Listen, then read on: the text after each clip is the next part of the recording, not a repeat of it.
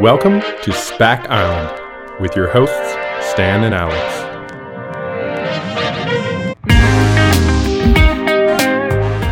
We're two Silicon Valley tech product managers who love stock investing and have jumped on board the SPAC boat. Join us on our journey to find the diamonds in the rough. But please, always do your own research before trading. This is not financial advice. So today we're going to be talking about uh, mining SPACs. So specifically MP Materials and the Metal Company. So two different SPACs uh, that are going public or have already gone public in this kind of less talked about area with with uh, rare earth metals. So MP Materials, uh, ticker MP, they are uh, a rare earth mining company.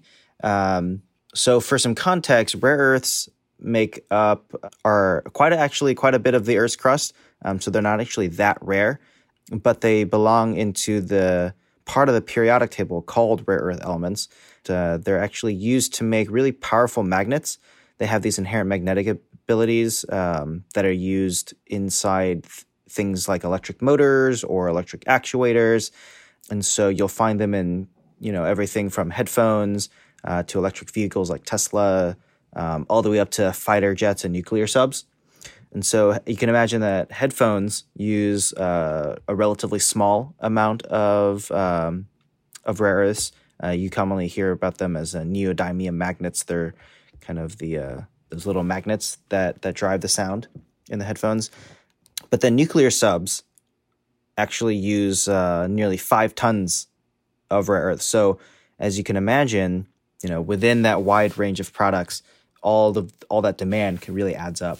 And uh, so if we just look at EVs, today EVs currently consume 5% of today's global annual production of, uh, of those neodymium uh, magnets. But by 2035, EVs alone could surpass 100% of today's global annual production.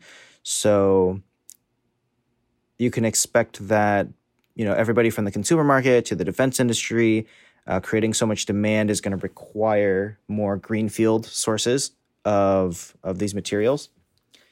And on the flip side, um, now that we've talked a little bit about demand, um, supply as of today is pretty constrained.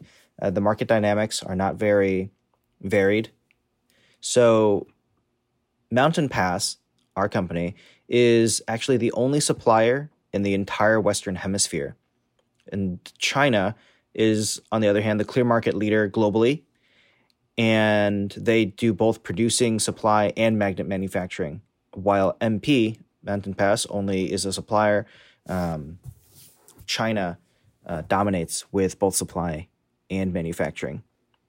That market concentration creates risks. Um, and in today's political climate, it could uh, turn into a bit of a bargaining chip now that definitely has uh, speculation on my part. I'm not aware of any any of that going on right now. But um, as the U.S. you know tries to grow its supply, you know I think it'd be not difficult to see rare earth materials as a um, factored into national security into, on top of economic growth. But zooming out into the company itself, it was actually originally founded in 1952. Uh, it had it was discovered to have really high quality ore, and by the 60s to 80s, it was actually um, the world's leading supplier of rare earths. After the 80s, uh, things kind of went downhill for that mine. Uh, China's uh, policy focused on market share dominance and made it really difficult for companies like MP to keep up. At one point, MP actually pivoted away from rare earth mining into cerium, and so they did a lot of retrofitting to to convert their mine. Um, but ultim- and ultimately, they also spent a lot of money trying to make the mine as uh, environmentally as friendly as possible, because in the U.S. there's obviously a lot of uh, thought put into the environmental uh, negative externalities that go into mining. Yeah, kind of like uh, organic farming. Yep, that's another one. And so that obviously requires a huge capex in order to get there. Um, so, for example, they did achieve what they set out to achieve. You know, they this mine actually uses only 5% of the fresh water needed uh, by comparable operations. But that business move was pretty costly. It resulted in them going bankrupt in 2015. The mine itself kind of sh- exchanged hands. You know, Chevron was one of the holders of a company that they bought, which went bankrupt. But ultimately, it, it the mine went idle. And uh, two years later, the current MP Materials company that we're talking about today acquired the mine, diving more into MP. Uh, the exec leadership, which bought the mine, is actually a banker led company. So these are kind of these investment bankers who saw this opportunity, was able to use their expertise in kind of managing deal flow to secure the the mine itself uh, on the path to uh, reopening the mine. I think this is one of those times where I make the exception of having non kind of uh, technical expertise driven teams kind of lead the company as a good thing. There was, I think, the deck um, in the investor presentation for MP. I think they said there was cl- close to two billion dollars of capital invested on the ground at the time that they bought it. So I'm sure there's quite a bit of um, you know financial modeling and forecasting and kind of complexity to getting the deal done that only somebody with kind of that type of expertise would be able to to, to execute. But the good thing is they also have a lot of operating experience. Um, so they have called out in their investor presentation four key people in their operational leadership.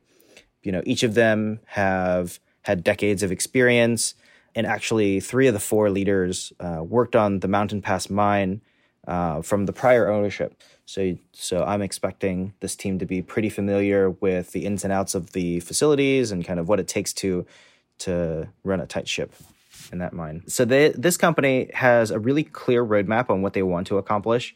Part of it, some of it they already have, but their plan is broken up into three stages.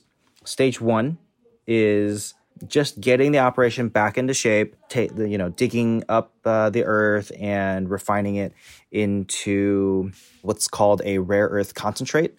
I think this is kind of a concentrate that has a mix of all the different rare earths that can be ultimately extracted. Um, so it's not really close to becoming a magnet, but you're at least have something that has been dug out of the ground uh, to be able to sell to somebody. And to their credit, they have this concentrate and what they're doing is they're mining it at a cost of uh, 92 cents and they're actually selling it for $1.33 so uh, if you do the math that nets them uh, 41 cents per kilogram. Now currently they're selling that all to china so they're not really shaking up the market since they're only selling to china.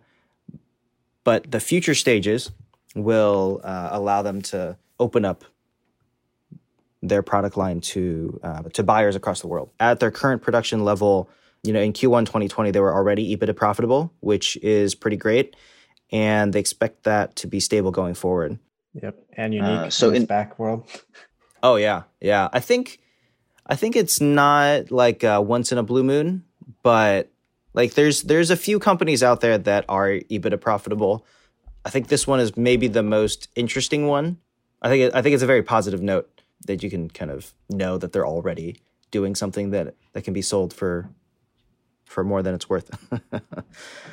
In the next few years, they'll be completing stage two. They're already working on it, um, and the idea is to retrofit their facilities to be able to turn the concentrate into an intermediary product that would actually get turned into a rare earth magnet. Earlier, I mentioned the uh, previous owners of the mine converted part of their facility to uh, mine and process cerium uh, because the rare earths industry had uh, become uh, financially infeasible due to the Chinese policy to dominate the rare earths market. So now that the company's current goal is to enter back into that supply chain, that rare earth supply chain, um, they're having to undo a lot of that work. So that will come at uh, a bit of capex, but it is expected to be completed uh, next year in 2022. And that product that they're making, so from the concentrate to the more intermediary uh, product, that will open MP up to a global market. Now, based on their investor deck, that it's not a huge global market. Like it's not like There's you know dozens and dozens of countries that they can sell this to. I think there's uh, one place in Europe and some other places in Asia. Like I think Japan has some um, facilities that could that would be on the market for buying what MP has to offer. But it's still it's still it's better. It's uh, it's more than just China. And if they do achieve this, they would be able to double their EBITDA in pretty much all their bear and bull case projections.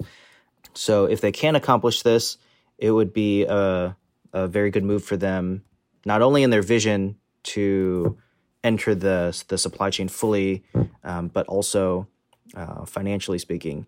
The other cherry on top is that this effort is actually expected to be a pretty low risk one because all they're doing is reactivating capabilities that they had for decades. And the operational team, like I mentioned before, has been working at the mine uh, during that prior ownership. So it's a lot of unwinding and, and putting back pieces that uh, have been taken out of place in the mine's later years. So I think uh, I think this sounds like a relatively low risk stage of uh, of the company that they're at. Yeah i guess the main risk is like on that on the future like where can they sell this and how can they convert to do that kind of more growth kind of like i guess if, if they kept doing what they're doing they're making some money that's great. But um but if they start actually refining and making and not having to ship their product overseas that's when they really start making the money. That's kind of the growth narrative. Exactly now stage three of their vision is kind of their holy grail they haven't really started developing this at all uh, from my understanding but it would allow them to actually build the magnets that China and some of these other places around the world are building. It would definitely be a departure from their existing core competencies of just doing the mining and processing because they're saying that one, they wouldn't start till 2025. Two, they're kind of admitting that it would be a pretty big uh, investment. And they're saying that they would really just do it as, you know, they would buy a company or build or joint venture uh, with somebody else with that expertise. So I think this is kind of going back to SPACs and how they kind of uh, pitch grand visions. I think this is this is like the grand vision that they're pitching. You know, they don't really know how they're going to do it, but eventually this is like what would propel them into their final evolution. I think it's a really admirable goal. I think that it would be really cool to um, just have like a very domestically owned supply chain of making these magnets end to end it's kind of their their like uh, cherry on top is here's how we can make a ton of money and make you uh, a huge return. But even if they don't do mm-hmm. that, they still have a pretty solid business, uh, just doing what they're doing today. Yeah. Now the the one risk I really just see like the only existential risk I see is uh, I know that given the supply constraint and the growing demand, uh, I know Toyota has been doing research into making these EV motors that require less rare earths. I haven't seen any numbers on any performance hits or like what would be an acceptable less amount to use, but I could foresee potentially a change such that because of all this uh, imbalance in supply and demand, that companies just make some breakthrough and they're like, oh, we don't actually need so many of these rare earth metals. And then MP is uh, caught in that crossfire and uh, they start, they have all this capex invested in something that the world doesn't need as much of anymore. I think any breakthrough would take a long time to, to kind of percolate through the system. So at least in the short term, it kind of feels like it's more insulated, barring any massive yeah. breakthroughs that somehow take take over the entire market in like five years. But I think it, any kind of shift would be would take a long time. Now, I am invested in this company. Um, Alex, are you? I forget. Nope. So this doesn't really meet my risk profile. It's uh, very safe, which I tend to hmm. tend to be a bit bit more on the uh, pie in the sky moonshot territory, where if, if there's a chance to mm. make 100 x, then but it's like 90% chance of failure, I'm, I'm more I'm more willing to to put my money there. Uh, but it also depends. It's also kind of how our portfolios are structured. So I'm not really mm-hmm. playing around with my main portfolio. I'm playing around with a small portion of it and uh, putting that into what I think are high growth companies and uh, MP materials is is kind of what I think is the would be like the blue chip kind of mining, very stable. Maybe there's some kind of pie in the sky thing to to incentivize you, some carrot ahead, but I think for the most part, I wouldn't I wouldn't bank on that. And to me, it feels like uh, they're just going to make maybe ten percent, twelve percent a year, and that's fine. That's good. I think the one way it might turn into a rocket ship is if the price of the commodity skyrockets due to demand. But I think I don't know anything about commodity, but I I imagine they have a way of kind of working themselves out, kind of like with the Toyota thing of like, oh, I guess we'll just use less rare earths, or you know, the market kind of just compensates for stuff like that. Yeah, it's like But oil. if right, You th- you I mean, I think I guess everybody thought oil would be like an expensive thing or like it would always be needed, but then during the COVID crisis, you know, you had to pay people to hold on to your oil, so um, I also mean in the sense that uh, at like hundred dollars a barrel plus, new technologies make are like cost effective. So it could be the same in, Mhm. in the rare earth space. There's some things that just cost too much, but at a certain price, it's worth using these additional mining techniques, which then bring in more supply into the market. Yeah, I will say I think my investment thesis is turning more into a kind of like what will drive the US economy going forward. So I think I while I normally think of myself as trying to invest in things that will like 10 or like whatever like go up exponentially, I think I actually am comfortable investing in a company that will grow a little bit slower if I think it is pretty key to just driving all the other components of the economy. And I kind of see rare earth metals as part of that. I think uh, there's additional value there, the broader world, especially unlocking uh, like later on re- unlocking refining in the in the U.S. versus having to kind of outsource that to China, which is really what the entire Mhm. market is doing today. So I guess while Mountain Pass Materials is a bit of a safer kind of play where they already have a mine, they're already just kind of putting money where money's already being made, and they are profitable. The other side is the metal company, which is not profitable. so the metal company is uh, they're taking a different approach to mining. So while the Mountain Pass is essentially doing kind of your traditional mining, going into the earth, uh, getting a ton of dirt, and then sifting through the dirt and to extract the different materials, the metal company is uh, essentially looking at the ocean instead. So there's like these essentially rocks on the bottom of the ocean, particularly between Hawaii and Central America, where there's these rocks on the ground, and they these rocks have a lot of rare earth materials in them. They're just sitting there on the surface of the seafloor um, that you can just kind of pick them up, and then you already have the rocks that you would otherwise extract from the from the ground. So while you have like all this machinery and you have to move so much dirt to get to these rocks on uh, on land, on the seafloor they're just floating. They're just kind of not floating there, but they're sitting there, maybe a few thousand feet uh, below the ocean, below the water. So if you can get them, you can literally just pick them up and then you can start refining them. And there's a few benefits to these. So number one, they're right there. You can kind of just have a trawler to pick them up. And then uh, the other thing is that they have copper, nickel, cobalt, a lot of these different materials already inside of them, and they have a large percentage. In addition to that, they're pretty porous. So porous means that the the heat can go through it more easily, which means it's easier to extract the different materials. So like typically if you have like a solid rock that doesn't have any rock, that many holes, you're going to have to put a lot more heat to try to heat up the core.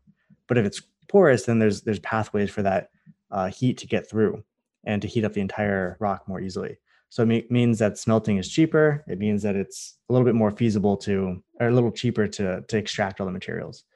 Uh, so super kind of interesting idea. Again, kind of a kind of a moonshot, which also kind of aligns with my my thesis, where there's this idea that you can go out to the seafloor, you can get some boat, you s- scoop some uh, rocks from the seafloor, and then you uh, extract the materials from them. So it's not something that we really do today. Maybe the oil industry has some type of analog where they go out to the to the ocean to then drill into the seabed, but otherwise, we don't really do too much, at least in the mining space, besides oil, uh, especially just kind of trawling and getting rocks from the seafloor, uh, which is kind of an interesting idea and also relatively hasn't really been used on a commercial scale before. So th- this company is essentially trying to get it ready for the commercial uh, for commercial use to actually pick up these rocks that are just lying around. So there's a ton of they've already done a lot of analysis. Most of what they've been doing so far is just a lot of research, and it's been privately funded.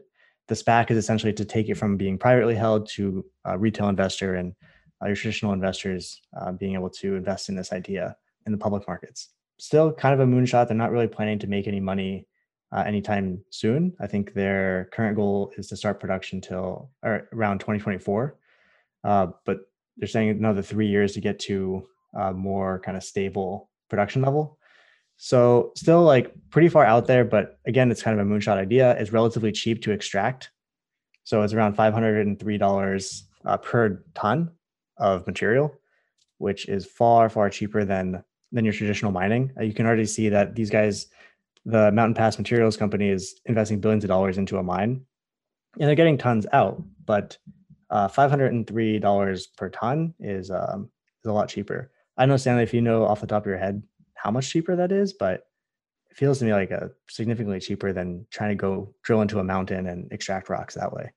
Well, I feel like Mountain Pass is a little bit different in that they're mining for rare earths and the metal company is mining for just a different class of, of metal. Like they're doing, like you said, copper, nickel, cobalt, manganese, which I think are just a little bit different. But even if it were the same kind of dollars per dry ton, I think that the fact that one, I don't know, I guess dry ton of these rocks have four different metals. So it's like, uh, I think for context, my understanding is normally if you start up a mine, it just so happens that when you start up a mine, it's predominantly one metal that you're mining for. So if you're in, I think, the Congo and you're digging for cobalt, you really are only expecting to get cobalt out of this cobalt mine. But by scooping up these nodules from the bottom of the seafloor, uh, just because of the way these metals are kind of extruded or kind of just kind of seeping out from the Earth's crust and ending up on the, the bottom of the seafloor, like there's no specific metal that is being pushed out. It's just kind of this blend.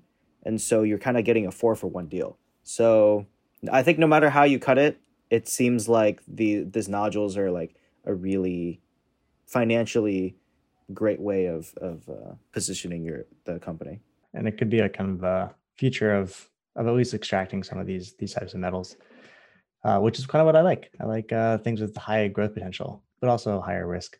Yeah, I will say my one kind of concern is it seems like they're doing a lot of partnerships in order to get these box samples, and it doesn't seem like they have any plans to really take the technology in house or kind of own end to end the process for getting these mines. And so, you know, my concern is one the margin. So you so we can kind of we established earlier that you know each dry ton of nodule is cheap and it will yield kind of many different metals, whereas normally you only get one. But then if you work with all these different partners, like the you contract with the company that will you'll have the vessel to take you out to the ocean, and then maybe have somebody else that designed or uh, rents you the trawler, and then you know you have somebody else that sifts through it, blah blah blah. So there's all these different steps in the value chain, right? So like if you have to work with each of these partners, everyone's going to take a cut what you're digging up and that actually will make it more expensive. So like the amount that you're getting instead of the uh, $503 per dry ton, you know, maybe what you're getting is only a fraction of that. I think the nice thing about these guys is they have the right to extract the materials here. So they, they don't even have to necessarily extract it themselves. I mean, they get more value out of that. But if they just um, like license out that those rights so that other people can can mine and they just have to pay them to do it. Uh, so I think there's other ways that they could make money without spending so much on their own. So the partnerships is that is one way to kind of get other people interested as well if they went that route. I also think that uh, this the leadership is actually kind of interesting. So it seems like the CEO isn't really um like a doesn't have a mining background or or anything like that. I almost think he's kind of like a virgin. He sounds like a a Richard Branson type character where he's a serial entrepreneur and he just like really likes this idea of deep sea mining of metals. And so he's just like building a team to accomplish that. So i think that's that's still rather unique for pie in the sky ideas. Yeah i mean i, I think uh who's it uh, james cameron is like the the hollywood director who's also super into uh, deep sea exploration so I could kind of see that there's lots of people who are interested in this, and maybe he he's done this in the past and saw an mm-hmm. opportunity here. Oh, you know that would have been a great SPAC promoter to have James Cameron. have him be like, "Man, I saw all these rocks on the on the ocean floor. I just never thought about picking them up and bringing them somewhere else." Although it could potentially be against him if he's into conservation, which I'm pretty sure he is, and I'm sure that taking up these rocks is probably ruining someone's environment. I was actually watching a video of how they were dealing with that problem because part of the pitch is that you're disrupting far less of the Earth in order to get these nodules. So um, there's actually these two types of environments where these nodules exist. One is uh, the metal company's going for, which is these. It's almost like a plain, like these uh, the prairie plains, where like there's not really much around, but the equivalent in the seafloor. So where there's far less biodiversity, and then there's this other place where they're not going, which is if you think about like uh, stalagmites that kind of come up from the ground, you have those in the seafloor, and then those have a lot of biodiversity because they kind of build up into these towers of vents coming from below the Earth's crust, and that has a lot of wildlife. And like, if you've ever seen photos of like subs that go deep underwater, and there's like all these crazy animals, like weird shrimp looking things and jellyfish looking things, they're specifically avoiding that area, is my understanding because that takes a really long time to build. So that's kind of why it's a more spotted kind of map mm-hmm. for all the rights that they have. Might be uh, mm-hmm. avoiding mm-hmm. those those kind of hotspots. And that actually brings up an interesting topic, which is over the last few years, you know, it's not just this company just like arbitrarily deciding to uh, root around in the seafloor. So it's uh, unlike the Elon Musk approach of like, oh, let's just start a boring company and just like, uh, just like start digging underground with minimal municipal supervision. Uh, these guys actually uh, work with the um, the people that live in those areas. So they they they talk to they have like a specific like Peter Jacob is this guy and he is the Nauru country manager. Um, and so I guess there's a country called Nauru and um, they kind of work together to make sure that you know it's not going to completely mess up all of the wildlife for them to presumably do their their fishing and you know live their lives I know these guys uh, secured, you know, specific areas over the years. Like in 2011, they secured the Nori area. In 2012, they secured the uh, TOML area. In 2015, they secured the Marawa area. So they're getting legitimate contracts. It seems to to do the mining as opposed to just, you know, just barging in and taking minerals that uh, may not be rightfully theirs. I think also like there's a there's an app with all the different areas that they've gotten the rights to exactly from all these islands. And then they also like the islands also have like their protected areas, like you're saying, like where not to to kind of deploy these trawlers.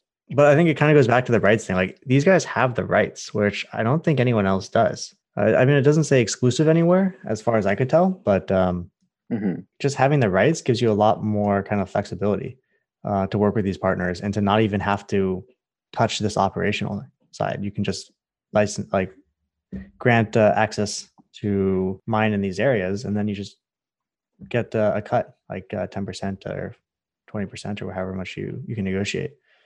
Which is also really nice because um, if this ever does get off the ground, then there's like a no matter what, there's a path to revenue, provided that somebody is mm-hmm. mining in this area. Whether these guys can figure yeah. it out on their own, or whether they can get a um, an oil company or someone else who has more deep sea experience to to do this. So yeah, good. Right. So I, I kind of, I, I, mean, this is more kind of in my territory of like the kind of investments I like, where it is, it's like building a new technology. There's lots, I'm sure there's lots of technology challenges here. It's not just going out and scraping a bunch of rocks off the ocean. It's also figuring out where the rocks are, optimal um, kind of content, and then also you're in the middle of the Pacific, and then moving all those rocks, uh, especially because I think rocks the value per ton is relatively low so mm. the amount of fuel that you need to use to to mine this, and then to like bring it to a port to dump it, uh, has to be cost effective. So I think there's a lot of interesting technological challenges they're going to have to overcome to make this economically viable.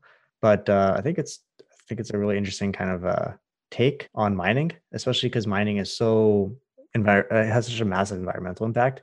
No matter how you slice it, whether you're mm-hmm. using a lot of water or not, doing it on land is just incredibly disruptive. So doing it on the ocean, mm-hmm well, arguably pretty disruptive as well. Well, yeah, it's more like you don't see the disruption out of sight, out of mind.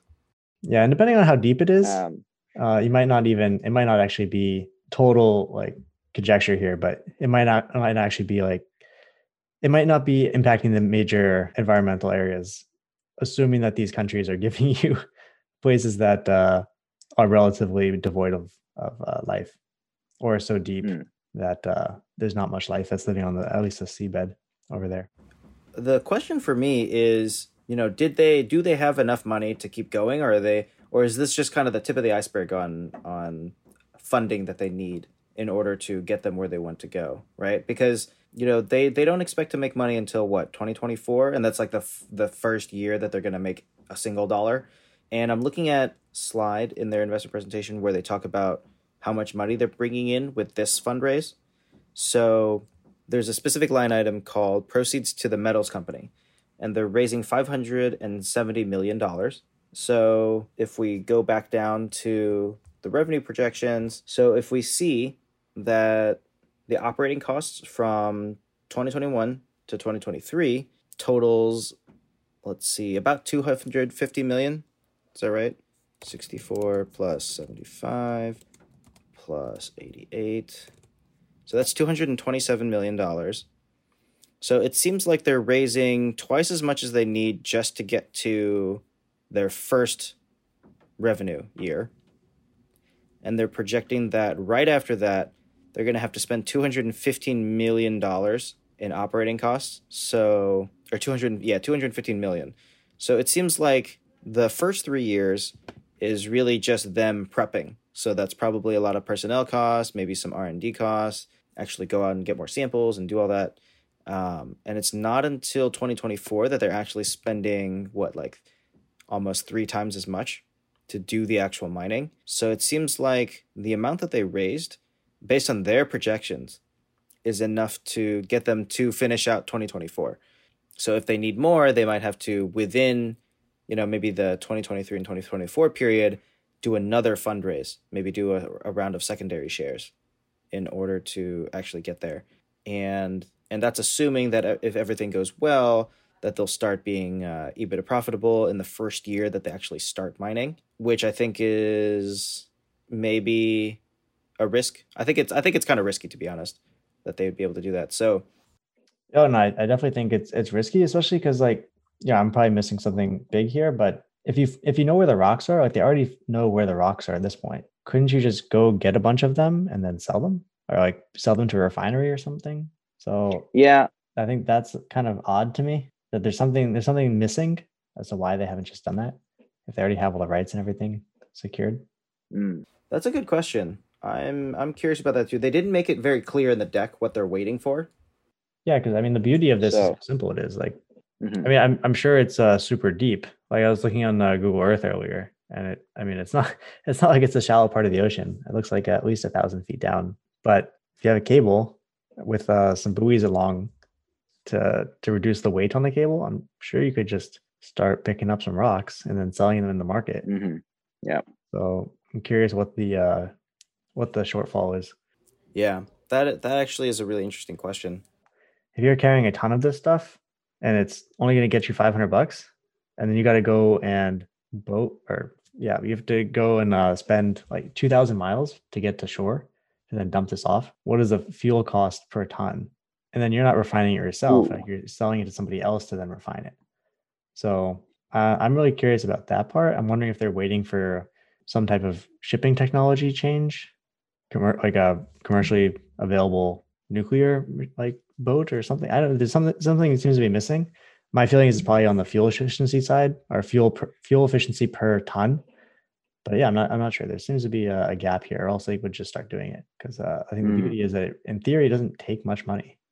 You need a boat, you need a really long rope, and you need a shovel at the end of it. Uh, I think the way it works is actually they have a they have a hose, like a bidirectional hose, and the trawler at the bottom pumps up the nodules and all the dust and uh, dirt and stuff at the bottom of the ocean all the way up. And then at some point, there's some type of mechanism that sorts it out and tries to get as much nodule as possible and throw back as much dirt as possible. And then there's this other hose that sends the refuse back down. So maybe maybe there's some technological stuff that they have to work out the kinks for depending on how large the nodules are and how much they vary in size, if your hose can't mm. pick it up or if it gets stuck because there's like an equilibrium point where the suction is not enough, then there could be some issues there. Like how would you, yeah. have to like know what the weight is or be able to filter out the extra heavy rocks to avoid them getting yeah. jammed. Yeah, like like these you know 64 75 88 million dollars this could all go into making a better trawler right Yeah, I could see that because uh, there's gonna be so many limitations. Like if you just have a giant shovel of rocks, it's gonna be uh, you're not gonna bring it up, Mhm. and it's not gonna be very efficient, especially when you need to get so many tons. but then again if you were to talk pie in the sky idea maybe you could build an artificial island as a refinery Yeah, actually, with all the You have your might be able to. I just I think the looking just looking on Google Maps and how deep it is where they where they're trying to mine, that's a little bit worrying to me. I think it's just they're in a really deep part of the ocean. So Mhm. I think if they were in a shallower part, I think it, it would make a lot more sense. And they wouldn't need to Mhm. necessarily have all this new technology. They could potentially use something that's a little bit more mundane, but just trying to do this with like a giant vacuum, 3,000 feet, 2,000 feet below the surface is going to be really tough. Well, I mean, it does seem like they've been doing the mining. Like, it's not like they haven't done any of it, um, because they called out they got 82,000 kilograms, which converts to 90 ish tons. So they've got about 90 tons of sampled. I guess that's how they've gotten a lot of this. Uh, they have a pretty good data set on like how much value there is per ton, Mhm. which is good. I wonder if they've tried to sell it at all. Maybe people don't know how to hit, like refine it yet. Or not that they don't know how, but that the facilities are not meant to take in nodules of these rocks with four different metals inside. Could that be it? Uh, I don't know. I feel like any mine would be able to, like any mining mining operation has to be able to do this today. Like the rocks at the bottom of the ocean aren't that aren't any different than the rocks on land. Um, the land Well- was under the ocean. well- Well, I, um, I think the difference might be that most mines, I think, only mine like one element at a time, whereas these are four things combined together. So, like, if for example you need to uh, heat up the rocks to a certain temperature to get the metal that you intend to get out, I would imagine copper versus manganese versus all these have different melting points. So, like, how to manage that, I think, might actually be complexity itself. Yeah, I wonder if they are even worrying about that right now. Like maybe they just try to extract the most value.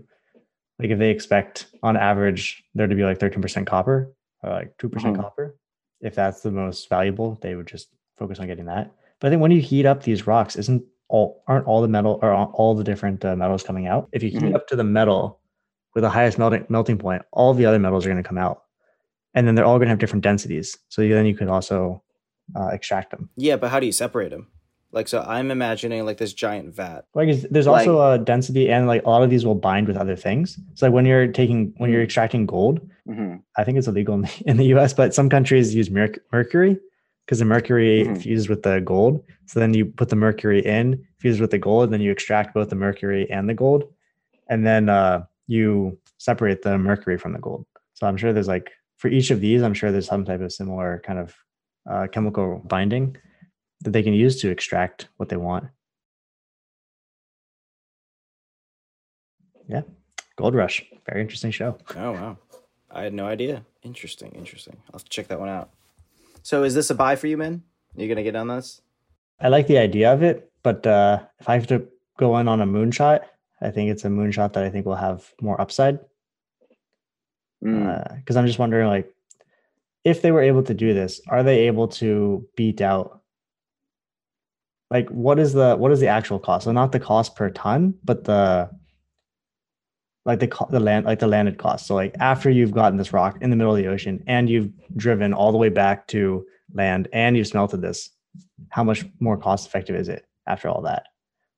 If they had more numbers on like on that, I think it'd, it'd be clearer because I think that's a big question I have. Like, even if you're able to extract it for zero, what does the rest of your cost structure look like? And they, I don't think they know yet. So that's uh, one kind of thing I'm curious about because they really are in the middle of nowhere. So if they have to go all the way to LA to deposit this, just hypothetically, how much does it cost in fuel to get there? Hawaii seems pretty close. Uh, seems like the nearest. Eh, smelt some, some, smelt some ores, man. Get a get a luau. They're like they're going to be the Yeah. most reticent to to have any environmental impact. Ah, but they're nodules. They're uh, They're I mean, nodules. you man. still gotta smelt it, and there's a lot of heating up stuff. So Mhm. I don't even know if Uh, do it in LA. I, I wonder where that like closest smelting facility. I mean, it might even be like Central America somewhere, which could make could make sense. But I think it's an uh, yeah. I mean, this is kind of like the kind of thing I'm interested in. Um, I'm just curious about how much of an upside it is if it works compared to Hmm. traditional mining. And then also like I don't I never really like looking at the research, I didn't really understand why they went to this really remote area of the Pacific. Like I'm sure there's much shallower areas with similar kind of features. I mean, it seems like they got the rights and that probably makes it easier for them. But I'm curious why this relatively difficult place rather than somewhere somewhere like right off the coast of California or the Atlantic or somewhere else. Yeah, it would have been very helpful to establish kind of their site selection process. Because like if you're right off the like, imagine if you just had like a giant hose going from like right off the coast, collecting all these things. I mean, I'm sure they're not everywhere, uh, and they aren't everywhere. That that's why they have like the whole scanning procedure. But I mean, it seems to me that if there's such a massive area just in the Pacific that has these, there's lots of areas across the globe with this, and I'm sure that some of them are more cost effective. Like if you just have a single hose, or like maybe you have like a 14 mile hose or however long you need to go from the site all the way to shore, you could just literally be it'd be like a money hose. You'd just be sucking these things up and putting it right in the refinery. It'd be it'd be an incredible business and be incredibly cost effective. Having this out in the middle of the Pacific and something that's like not that valuable per ton, uh, just makes this kind of it doesn't make it as uh, cut and dry. Like oil, right? Like Mm. the cost per a ton of oil is worth like thousands of dollars, tons of tens of like no, I think yeah, a few thousand like thousands of dollars per ton of oil. Obviously, it's not measured that way, but I think the value of oil it makes it make sense to have this very costly operation to extract it. This thing at 500 a ton. I mean, also I'm sure it varies uh, across. Maybe th- this is just the average that they were getting, uh, and I'm sure it's the the higher number that they could choose to put on this deck. So I think it's also uh, it's kind of it's kind of interesting. There's there's some- gaps that the uh, presentation uncovered and didn't really address. So I'd be curious uh, Mhm. on the cost to actually get this to shore to refine it, and how much you're actually able to make from it from a ton in, out in the middle of the ocean. right. hmm Yeah, because you know, like a lot of these uh, oil wells, they also have pipes that are going from the rig or from a central um, area all the way to shore. So they're essentially pumping this thing and going directly to shore. So they don't have. I mean, they have hundreds of miles of piping, uh, especially like in the Gulf of Mexico, to help with their distribution to essentially pump money to shore to the refineries um, and into the system. So they're able to extract incredible amounts of value. And it's like if it's thousands of dollars per ton, and you're able to have a pipeline that goes directly from where you're getting it to the refinery. I mean, it's a really nice kind of optimization that wouldn't really work with rocks, at least as far as our current technology can do it. So the ticker is SOAC for this company. It seems like the market actually it's like they didn't like it, but they also didn't care too much because I think it started out way back around $10 and it only ever got up to about 12 and then after they announced they just went down back to 10. So it's like very uh very anticlimactic. They didn't get a pop, so it wasn't hyped up as much. I guess people are playing a wait and see game because it's not below the original NAV point, like the original value of the the SPAC. I guess investors either aren't really paying attention to this one because it's so weird as a play. Or maybe they just The weird things are like where the where the money is. So yeah. I guess yeah. For me, like it's I think it's it's super interesting, and I I probably probably put a little bit here if I if I understood some of those questions a little bit better. Like if the answer is like we Hmm. don't know, it might not make any money. It's like oh well, I mean that's okay. I think having some kind of direction on that would would help me. But also yeah, this this I think if another company was doing this and they were doing it really close to shore, I think it'd be almost a no brainer if they could uh like if you were doing this like off like the coast of India or something like that. I mean, that could be really interesting because you have the refinery right there, you have the factories right there. There could be a lot more. But like in the US, like, okay, you, you take this. What do you do we even refine this in the US? Like, are we refine it and then we ship it to China? So then yeah, I don't know. There's a lot of kind of questions I have. I'm looking at this article here. It's saying that uh, this uh, this area is actually the largest known supply of battery metals. So maybe maybe that actually that seems like why they're targeting that specific area. and it's it's remote enough that nothing else would make sense. Like if I'm sure they would they would be more aware of battery metals off of like India or Africa or somewhere closer to land. So if this is what they found is the most effective, then and it's out in the middle, like properly in the middle of nowhere, then this must be the only real location. I think it's interesting because I like with the Mountain Pass Materials Company, I do definitely see the need for metals like these, uh, just because of all the battery tech that's going to be needed in the next few years. But to me, it's a little bit too uh, R and D stage, like it's a little too science projecty. So I would probably just check in in two to three years to see where they're at, if they're on schedule or maybe ahead of schedule, and uh, kind of reevaluate then. I'm in the kind of the same boat. I think it's really interesting. I think it's like one of the more interesting uh, SPACs we've seen. I think along with like the the Honey one, the Vector company. Oh, that wasn't the SPAC. It wasn't. Oh, it's just a just a company. That's just a cool company, man. Oh, I got in on that one. I, I put in uh, about a thousand shares for a whopping thing less than three hundred dollars. Yeah, I guess I guess just for uh, context for everyone else. So there's this. Uh, we were talking about this company. I don't know a few months ago. What was it called? B Vector Industries or Yeah. like that? And essentially, what yeah, it's something like what it's- that. what it's doing is they're using the bee as a way to spread a uh, anti-fungus uh, virus on uh, on all these different plants, but they're using the bee. So they coat the bee in this anti-fungal spray and then send it out, and then the bee will go and try and pollinate all these plants. And while it's pollinating, it's actually leaving behind the anti-fungicide or the fungicide, I guess fungicide. Yeah.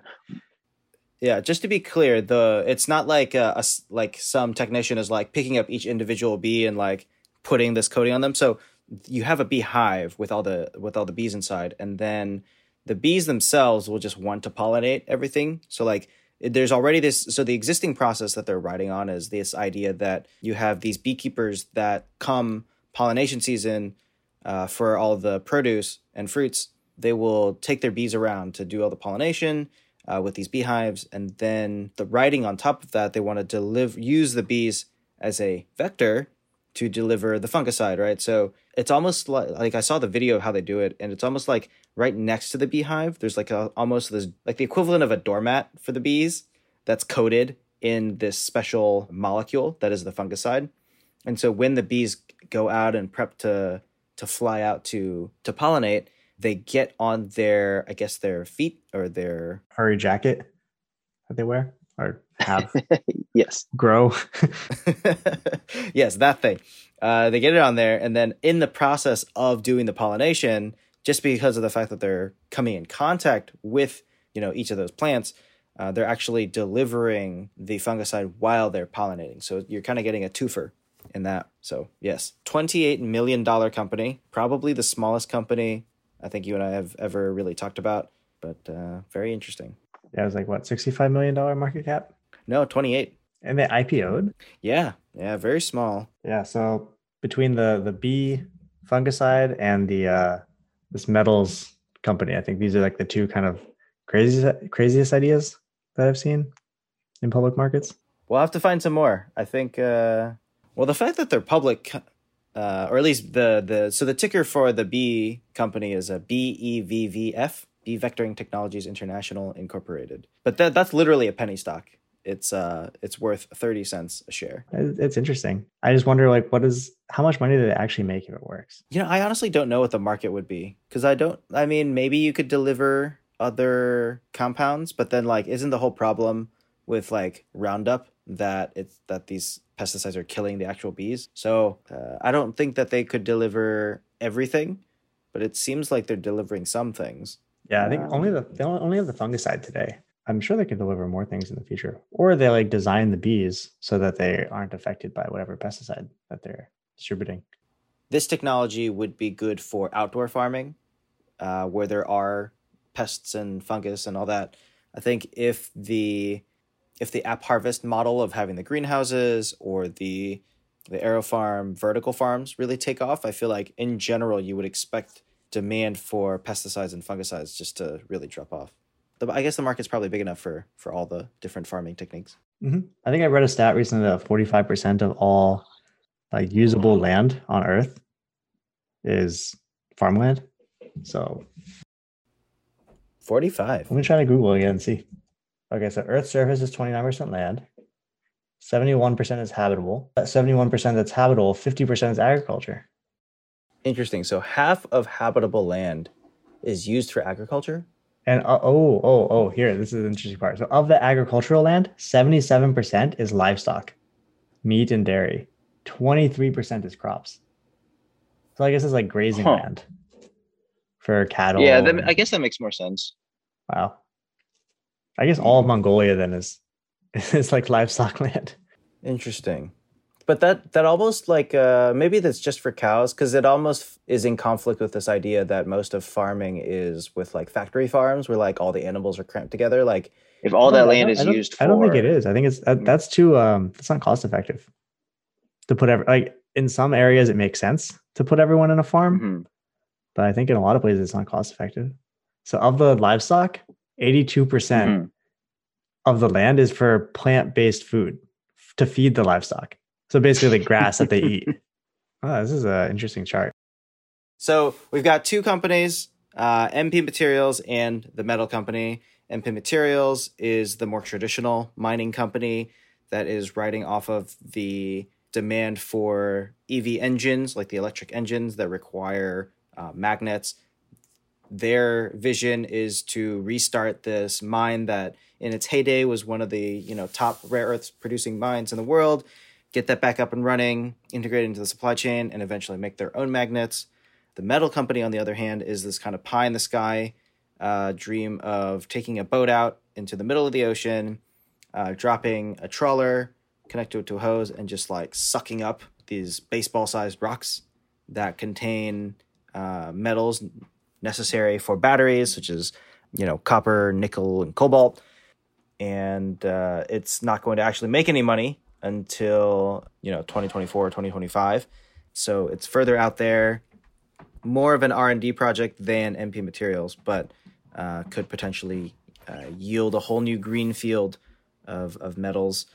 Me personally i am already invested in mp materials pretty bullish on it uh, because i think that this is just going to need to be a core competency that the american economy just uh, reacquires and mp materials seems to be the really the only company um, interested in taking on that mantle so you know, I think in general it's just a, a worthwhile company to be in, uh, and they're already profitable.